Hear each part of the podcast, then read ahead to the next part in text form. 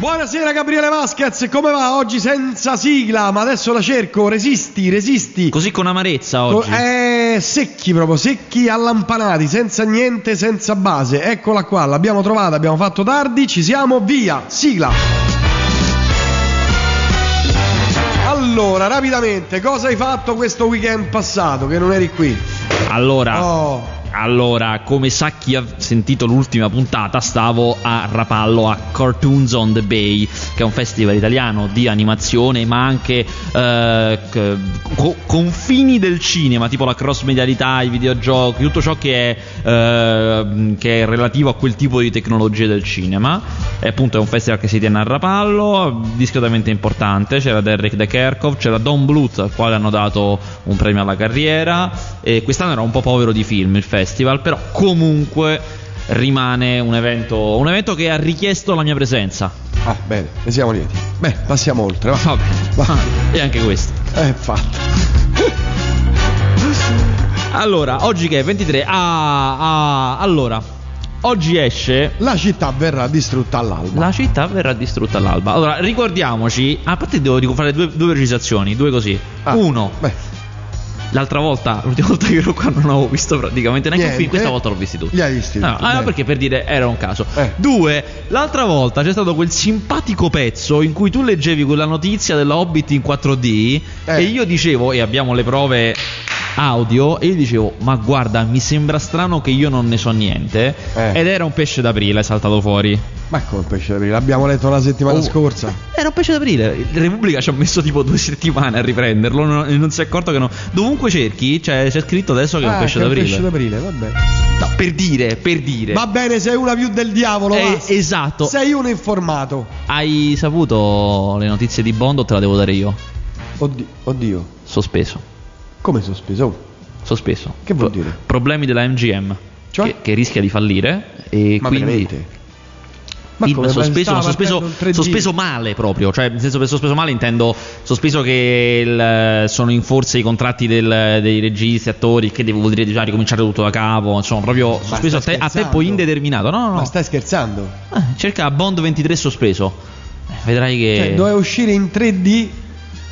Hanno, fatto, hanno dichiarato cose che non potevano permettersi. Ma che vuol dire? La MGM fallisce, ma dai. Mm, Vicina al fallimento, per cui non si può permettere la spesa di Bond. Eh, ho capito, però Bond, eh, cioè, rientrano tutti, i soldi, cioè, fai i soldi. Eh, lo so, ma ci devi arrivare. Siccome devono ancora cominciare, eh, cioè, de- de- sopravvivici due anni a sborsare soldi.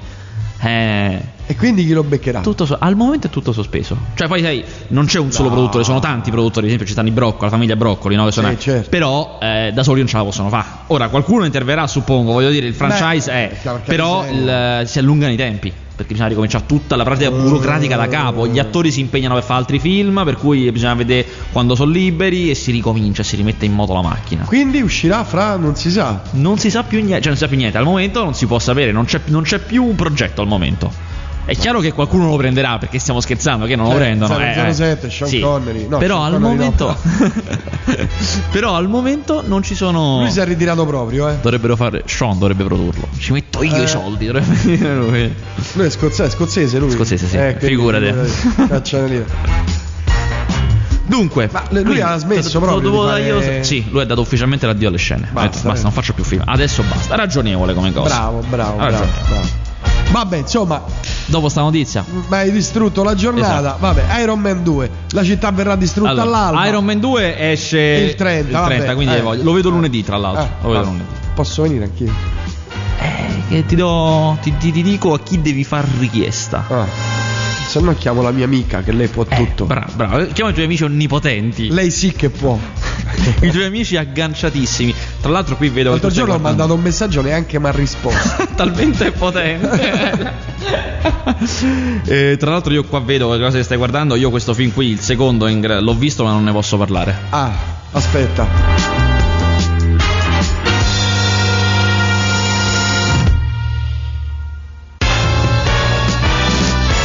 Bene, andiamo Ecco, avanti. e anche questa è, È fatto, perfetto. Eh, la città verrà distrutta all'alba. Sì. Esce questa settimana. Come ricorderanno in molti dal titolo, è il remake di La città verrà distrutta all'alba. Eh, certo. Film del 1973 di George A. Romero, l'inventore degli zombie, il- Ah. uno dei più venerati maestri dell'horror.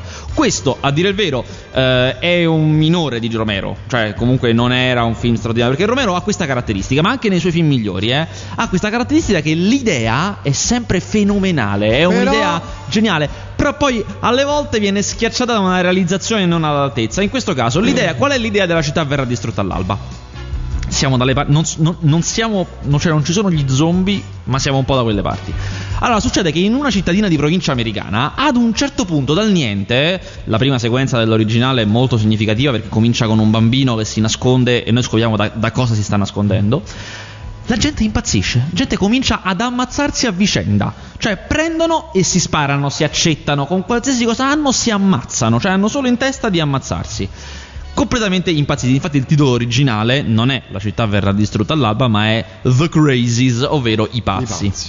Eh, in- quasi immediatamente arrivano i militari, subito arrivano i militari con quelle tute anticontagio, quelle tute che gli impediscono di essere contagiati, perché questa cosa è una cosa che si contagia, non si capisce bene come, ma la gente rimane contagiata da questa cosa di, da, da questa malattia che ti fa, ti fa impazzire, ti fa uccidere tut- il tuo prossimo. Arrivano i militari e cominciano a fare quasi peggio dei pazzi, perché prendono la gente e la mettono in quarantena, ma, e qui sta l'idea geniale, devono fare al volo una discriminazione tra chi è pazzo e chi no, subito, al volo. E chi è pazzo gli sparano in testa immediatamente. Se sono in dubbio, sparano. Per cui alla fine succede, cioè alla fine, nel film succede che i militari sono quasi peggio dei pazzi, perché comunque agiscono in preda ad una, sembra quasi ad un'isteria, senza dare motivazioni, e appunto si trovano a discriminare, come fanno a dire chi è pazzo e chi no? Non, non ci sono tratti somatici che rendono evidente il fatto che hai, che hai preso questa, eh, questa sindrome, e, e quindi ci sta chi, chi magari è timido di suo, chi è sotto shock, chi è pazzo da prima ma non è violento, però sono pazzo di mio, e tutte queste persone diventano a rischio, e qui c'è la grande metafora della società che non può determinare chi è un deviante e chi no.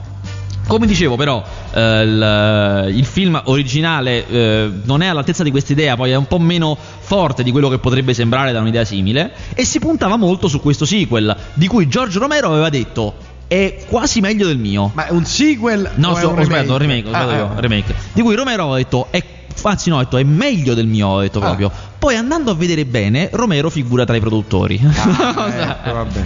Vabbè. Il film, secondo me, è un buon film moderno, horror, che ha la giusta dose di sangue e di squartamenti per essere un horror.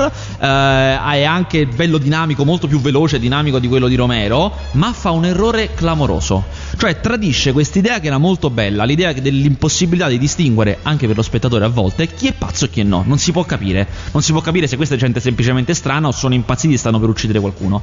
Invece in questo i pazzi sono connotati fisicamente, cioè la, la pelle si degrada e quindi si vede subito chi è pazzo e chi Ah, no. Per- e si vede totalmente Eh, la certo. bellezza dell'idea. La cosa in più che c'è è che viene data un po' più di psicologia ai militari, che è una cosa tipica del nostro tempo, cioè eh, il fatto che guardiamo al- ai soldati. Non guardiamo male ai soldati, guardiamo male all'esercito. I singoli non hanno nessuna colpa, anzi, alle volte sono dei poveri diavoli. E infatti, in questo film i soldati non sanno che succede. Gli hanno dato degli ordini, gli hanno messo paura. Gli hanno detto: Non levatevi mai le maschere che rimarrete contagiati. In realtà, il contagio non, procede, non, non ve- non viene veicolato dall'aria. Eh, gli hanno detto: Dovete assolutamente fare fuori tutti, sennò il paese sarà un paese finito. E per cui c'è questa cosa in più. Però, però, insomma, tutto sommato, il film è un film divertente, intrattenente, ma nulla di che. Vabbè, niente, anche questa volta. E anche questo. Eh, è vabbè, andato. vabbè. Vogliamo fare un altro? Vogliamo fare un altro? Eh, prova un altro. Agora. Ah, Agora oh. è il film di cui tra l'altro qualche ascoltatore aveva, aveva chiesto un po' di tempo fa. Un film che i- eh, Roma è piena dei cartelloni di questo, di questo film, sono quelli con Rachel Weisz vestita da, con la tunica mm, da antica romana, anche se poi il film non è ambientato nell'antica Roma, è ambientato a Alessandria d'Egitto, in periodo di impero romano. Racconta di Ipazia d'Alessandria. Ipazia d'Alessandria è una figura realmente esistita, eh, famosa per essere stata una grandissima scienziata dell'antichità, per secoli e secoli e secoli misconosciuta per il fatto che era donna. Nessuno, nessuno se ne fregava del fatto di quello che faceva lei perché era donna, ma in realtà aveva anticipato alcune scoperte di, di Copernico e di e di Galileo sul moto degli astri, sul fatto che la Terra giri, eh, giri intorno al Sole, eccetera, eccetera. Il, però appunto nessuno l'aveva creduto e la forza di questa storia stava nel, nella conquista femminista, eccetera, eccetera. Però un altro tratto estremamente saliente di questo film, che è diretto, non solo c'è Rachel Weisz che è un'attrice di primo piano, ma è anche diretto da Alejandro Amenabar, che è quello di The Others, Mare Dentro, Tesis, Apri gli occhi, insomma, un regista spagnolo molto considerato che ha lavorato anche a Hollywood, che è un nome, infatti il film ha un signor budget. Insomma, dicevo, questo film, eh, che ha un'attrice importante, un regista importante, prende anche una posizione molto importante, una posizione per la quale eh, si diceva a un certo punto che questo film sarebbe, non sarebbe mai arrivato in Italia perché il Vaticano l'avrebbe censurato. Infatti, in questo film eh, si racconta anche contemporaneamente di un periodo storico, quello in cui viveva i Pazzi d'Alessandria, in cui il cristianesimo era diventata religione di Stato. Cioè, da che i cristiani erano i perseguitati, erano diventati quelli della religione di Stato, per cui tra virgolette i dominanti erano legittimati a tutti gli effetti. E questo cambiamento, per come viene raccontato nel film, causa una, una, serie di violenze incredibili perpetrate dai cristiani. Quindi i cristiani sono ufficialmente i cattivi, sono quelli vestiti di nero, sono quelli che ammazzano, sono quelli che fanno i soprusi, sono quelli che non vogliono vedere, non vogliono neanche sentir parlare dei, dei, dei pagani, del paganesimo eh, e sono veramente dipinti veramente male, veramente male e per questo si pensava che il film non sarebbe mai arrivato da noi perché il film tra l'altro rischiava di non arrivare da noi. In realtà la storia è un'altra, la storia è che questo film è molto brutto, è veramente un brutto film che eh, costa tantissimo, costa tantissimo per un distributore prenderlo e distribuirlo in Italia perché ha dei nomi grossi, è una produzione grossa e quindi nessuno lo voleva. Ora, eh, coraggiosamente qualcuno se l'è preso, si è preso l'onere di distribuirlo in Italia, così potrete vederlo anche voi e giudicare. Io l'ho trovato un film che sbaglia quello che si prefigge di fare, cioè sbaglia nel veicolare la figura di Pazia d'Alessandria perché ci sono i momenti in cui viene spiegato le sue idee, il fatto che fosse avanti per il suo tempo, che sembrano i video didattici che vi facevano vedere in sala proiezioni al liceo. No, proprio una cosa. Cioè, non c'è un film carino questa settimana? No, poi ce n'è uno, poi dopo te lo dico. Eh. Eh, facevano vedere questi video didattici, sono terribili, sono momenti orrendi. La psicologia dei cristiani è veramente dei cattivi più beceri che ci siano, eh, come se agissero per, per puro male, o male puro allo stato puro, senza avere anche loro delle loro, delle loro contraddizioni, delle loro complessità, niente di niente. Rimangono, perché Alejandro Amenabar rimane un grandissimo regista, molto bravo, anche se ha sbagliato questo film, rimangono delle sequenze forti, belle, ma insomma sono piccole perle in un mare eh, di noia, di lungaggini infinite. Per cui, insomma, ehm, se vi dicono che Agora rischiava di essere censurato, in realtà è semplicemente che è un film da cui nessuno vuole perdere. Oh, sto film qui, un neomelodico presidente. Prego. Quando esce? Quando esce? 23, esce il 23 che oggi. Mazza, uscirebbe uscire oggi. Eh, l'hai visto, vero? No, non l'ho visto. Questo è capace che esce solo a Napoli. Un però, neomelodico eh. presidente racconta di un cantante napoletano che dalle serate in piazza tra la folla che lo acclama le sue che canzoni bellissimo. passa ai comizi e si candida alla presidenza delle regionali Campania. Ma è in bellissimo. Campania. Nel film il candidato Mimmo Den, Dani riuscirà ad ottenere un ottimo riscontro elettorale al punto di dover costringere la Camorra a scendere in campo. Ma questo è un capolavoro. Ah, eh c'è Mimmo Dani, eh? Lello Musella, Tony Sperandeo che è bravo. Ah, Tony Sperandeo. Nando Morra, Francesco Cipriani. Eh, voglia, non l'hai visto. Non, lo, non, l'hanno, non, l'hanno, proiettato alla stampa, ma si va, dice. Va, no, va, l'ho visto. non l'hanno proiettato. Matrimoni e altri disastri, va. Matrimoni e altri disastri. Oh, è a totale carino. sorpresa il film salvabile della settimana. Salvabile. Sal- eh, cioè esageriamo adesso. Eh. Eh, il film salvabile eh. della settimana. Allora, eh, perché dico salvabile? Incredibile. Perché l- il film inizia malissimo. Ma che c'è Gino Cervi? No. Ah, no, scusa, ho sbagliato. il film inizia malissimo. Eh. Allora, innanzitutto, che film, qual è il film? È il film con Luciana Litizzetto, Fabio Volo, Margherita Bui e la straordinaria Francesca Einaudi. Una donna è carina, eh. Incredibile. Eh, bella Una donna incredibile. Eh, sì. Vabbè, sì, ma sì. trascurando questo, questa parentesi da stalker mio per, per esatto. Francesca Einaudi, eh, è una commedia, come avrete capito dal titolo, a sfondo romantico, molto. Le solite cose. Eh, esatto. Tra l'altro, come dicevo, inizia male perché inizia tagliando con l'accetta i personaggi. Ci sta Fabio Volo, che è un imprenditorotto molto da Italia berlusconiana, con la macchina bella che se ne frega, che, che fa solo il suo comodo, che non paga le multe perché lui è meglio, perché è più furbo, insomma, è questo tipo di personaggio. E dall'altra parte c'è la protagonista, Margherita Bui, che invece è molto di sinistra, molto, eh, siamo, come dire, eh, tutti quanti hanno i loro diritti, siamo insomma molto giusti, Già molto equi. Esatto, molto intellettuale. Però, qual è la forza di questo film? La forza Eh, di questo film si chiama. Qual è sta- Eh, quale sarà mai? Vediamo un po'. La forza di questo film Eh. è Francesco Bruni. Francesco Bruni è lo sceneggiatore che già è lo sceneggiatore dei film di Virzì, dei migliori film di Virzì. Eh. Che ha, fatto, ha scritto anche questo film, eh, in parte, in parte con la regista, in parte ha scritto lui. E si sente molto perché? Perché il film innanzitutto ha un andamento stranissimo. Eh, la protagonista, come abbiamo detto, è Margherita Bui, che si trova presa in un, in un incastro, cioè la sorella si deve sposare con questo Fabio Volo, questo individuo orrendo. E siccome la sorella, che è Francesca Einaudi, è giovane, carina, un po' egoista, è sempre la beniamina di tutti, mentre lei invece ha avuto un'esistenza sentimentale più difficile, però è la sorella grande e buona, rimane incastrata e le deve organizzare il matrimonio. Questo sostanzialmente è la storia del film. Si tende verso il giorno di questo matrimonio e ci sono tutti gli equivoci dell'organizzazione. La struttura però è molto ad episodi, cioè non c'è un vero e proprio intreccio, sono situazioni una dopo l'altra. Queste situazioni vedono Margherita Bui nel suo tipico ruolo, cioè da Bridget Jones che fa brutte figure, casca, inciampa, si fa Mamma male, mia. eh, equivoci. Eh, però è un continuo, accumulano sempre di più, sempre di più, sempre di più. E alla fine disegnano un personaggio. Innanzitutto, inco- alla, alla fine diventa un personaggio inconsueto per il nostro cinema. Eh, diventa un. come spesso capita nei film di Bruni, eh, una persona che ha una vita terribile, cioè pi- veramente piena di problemi. L'unico problema che non ha in questo film sono i soldi, ma per il resto ce li ha tutti i problemi. Eppure non si lamenta mai, eppure ha una forza d'animo, una tenacia e una potenza eh, incredibile che non possono non conquistare la stima dello spettatore a fronte di tutti gli altri personaggi del film, che si- non fanno altro che lamentarsi dall'inizio alla fine con lei e lei si addossa anche i loro problemi ma va avanti.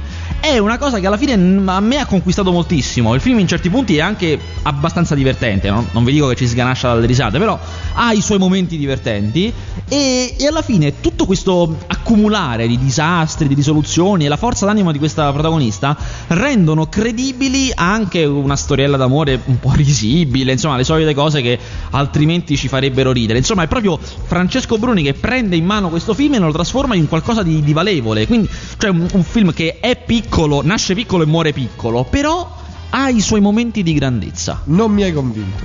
Sapevo, sapevo che non ti avrei convinto. Ora magari qualcuno alla radio si è fatto gabbare da questa mia Può disamina. darsi, può darsi. Vabbè, altri film? Questi sono i film importanti di questa Vabbè, alla prossima uscite al volo perché abbiamo 10 minuti. Va bene. Que- Tanto questa settimana sono arrivato presto, ho anche la televisione, ma la faremo a tempo debito. Ah, la alla faremo a fine, tempo alla debito. fine. A tempo debito. Vai. Allora, eh, settimana prossima esce Sotto il cielo azzurro, che darò una piccola, una piccola trattazione. È un film che è passato al Festival del Film di Roma ed è un documentario di Edoardo Winsper, che è un regista italiano mediamente grosso, che ha fatto cose grosse, però ha fatto questo documentario molto piccolo su eh, questo asilo per disagiati che c'è a Roma. Disagiati economicamente, eh, non eh, un asilo gratuito che non si paga, ma che non prende tutti.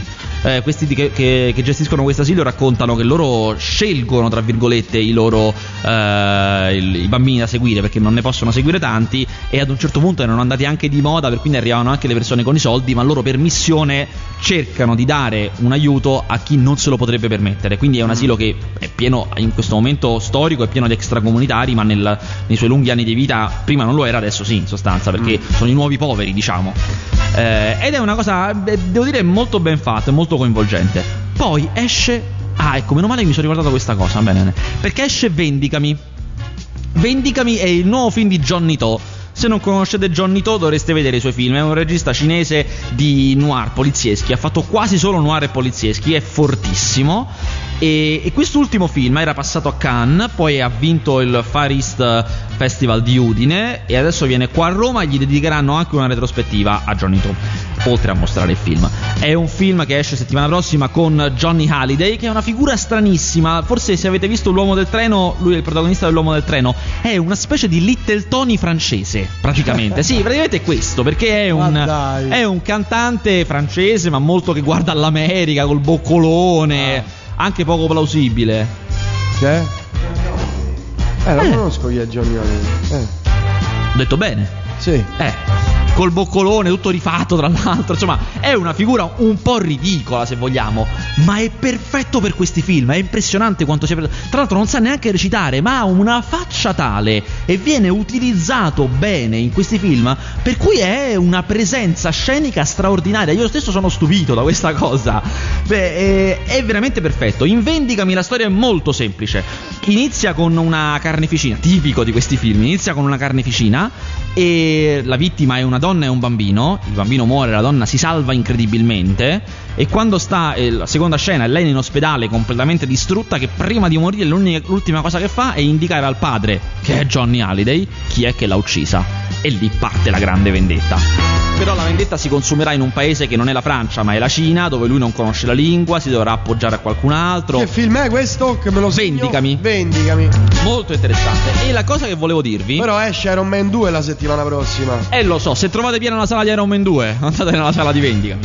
Eh. Eh, la cosa importante che mi volevo ricordare di dire è che domani andatevi a informare sul sito della Fandango. Al Politecnico Fandango, che sta a zona Flaminio, zona dello stadio, c'è una retrospettiva eh, di Johnny To dove fanno PTU, Breaking News, uh, Election e un altro che non mi ricordo. Insomma, fanno quattro film a partire dalle 6 del pomeriggio, se non sbaglio, 6 del pomeriggio fino, insomma, fino a mezzanotte. Sono quattro film in fila, non ve li dovete vedere tutti, potete sceglierne anche solamente uno, ma è una bellissima occasione di poter vedere dei film che solitamente non vi verrebbero mostrati in un bel cinema, che è il Politecnico Fandango, che è in una zona anche che c'è un bel ristorante sulla stessa via, non faccio pubblicità, ma è sulla stessa via.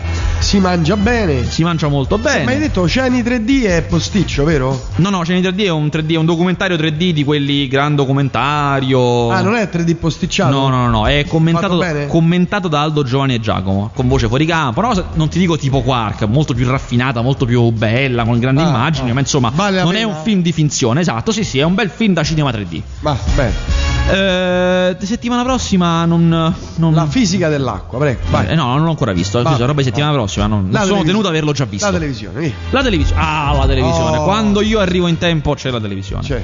Allora, ve lo dico subito. Prendete carta e penna perché i film di questa settimana vanno segnati. Poi magari uno sceglie se vederli o no, se ce la faccio o non ce la faccio. eh, ma vale la pena segnarseli. Comincio da quello che non vi dovete perdere. Ve lo dico che questo è quello che non vi dovete perdere perché questo è quello che accontenta tutti. Perché alle volte, sai, c'è uno che piace più a uno, uno piace più a un altro. Ma Questo, è il classico film che. sì. Secondo me questo, da- dalla, dalla tipologia che film è, l'hai già visto pure tu. Perché sono quei film che te, te hai visti sempre. Di, di?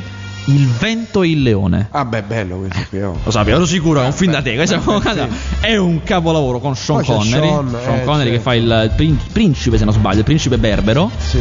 È di John Milius. John Milius è uno dei più grandi scrittori e registi di cinema epico. Ma è un Expandable che cos'è qui? oh? Expendable, il film di Eh, Sylvester Stallone, con scherzi. tutti quanti, compa. Quando esce? Eh, maggio, non vorrei dire una stupidaggine, mi sembra maggio. Eh, dicevo, Il vento al leone, grandissimo Pure film di John Milius. Esce Nine. Sì, sì, dovrebbe uscire alla fine. Non, non è detto, questa cosa mi sembra strana che lo- la diano per uscita perché non è sicuro che esca Nine. Ah, esce. Non lo so, eh. Eh, scusa se ti ho interrotto. Sì, dicevo, Il vento del leone, grandissimo film di John Milius con Sean Connery, fenomenale. Eh, domenica, domenica questa che viene, Rai 3, chi poteva farlo se non Rai 3, alle 17, tra l'altro un orario in cui si può registrare. Mi raccomando, non perdete. Quando è questo? Domenica, Domenica, domenica 17. perfetto. Eh, 17 c'ho l'impianto acceso, mi spiace. Peccato, peccato. Sei sicuro che c'è già l'impianto acceso? Eh, a voglia. Lascia. An- anche da molto, che Eh, va da molto. eh, sì, sì. vabbè. Lascia stare. eh. Vabbè. Comunque, tutti quelli che non hanno l'impianto acceso, domenica alle 17, Rai 3, Il vento il leone, fantastico. Sempre domenica, una cosa un pochino più per appassionati, però chi, chi ama queste cose rimarrà soddisfatto. Sempre domenica, Rai 3, alle 3.20 del mattino, 3.20 diciamo del mattino di lunedì, quindi sarebbe domenica notte, lunedì, fanno Ray. Ray è un documentario molto bello, molto sentito su Satyajit Ray. Voi direte chi è Satyajit, Satyajit Ray? È un regista indiano che il giorno che vi deciderete a vedere un suo film direte "Ah, l'avessi fatto prima in vita Eh, mia". Che mi sono perso. Che mi sono Che- perso. E che cosa si sono persi? Cinema indiano anni 60, che voi direte, oh madonna, cinema indiano anni Una 60. tragedia. In realtà è straordinario. Sembra, eh, lui è il suo più grande mito era Rossellini. E fa i film come Rossellini, ma con tutta una sua sensibilità. Sono film fantastici.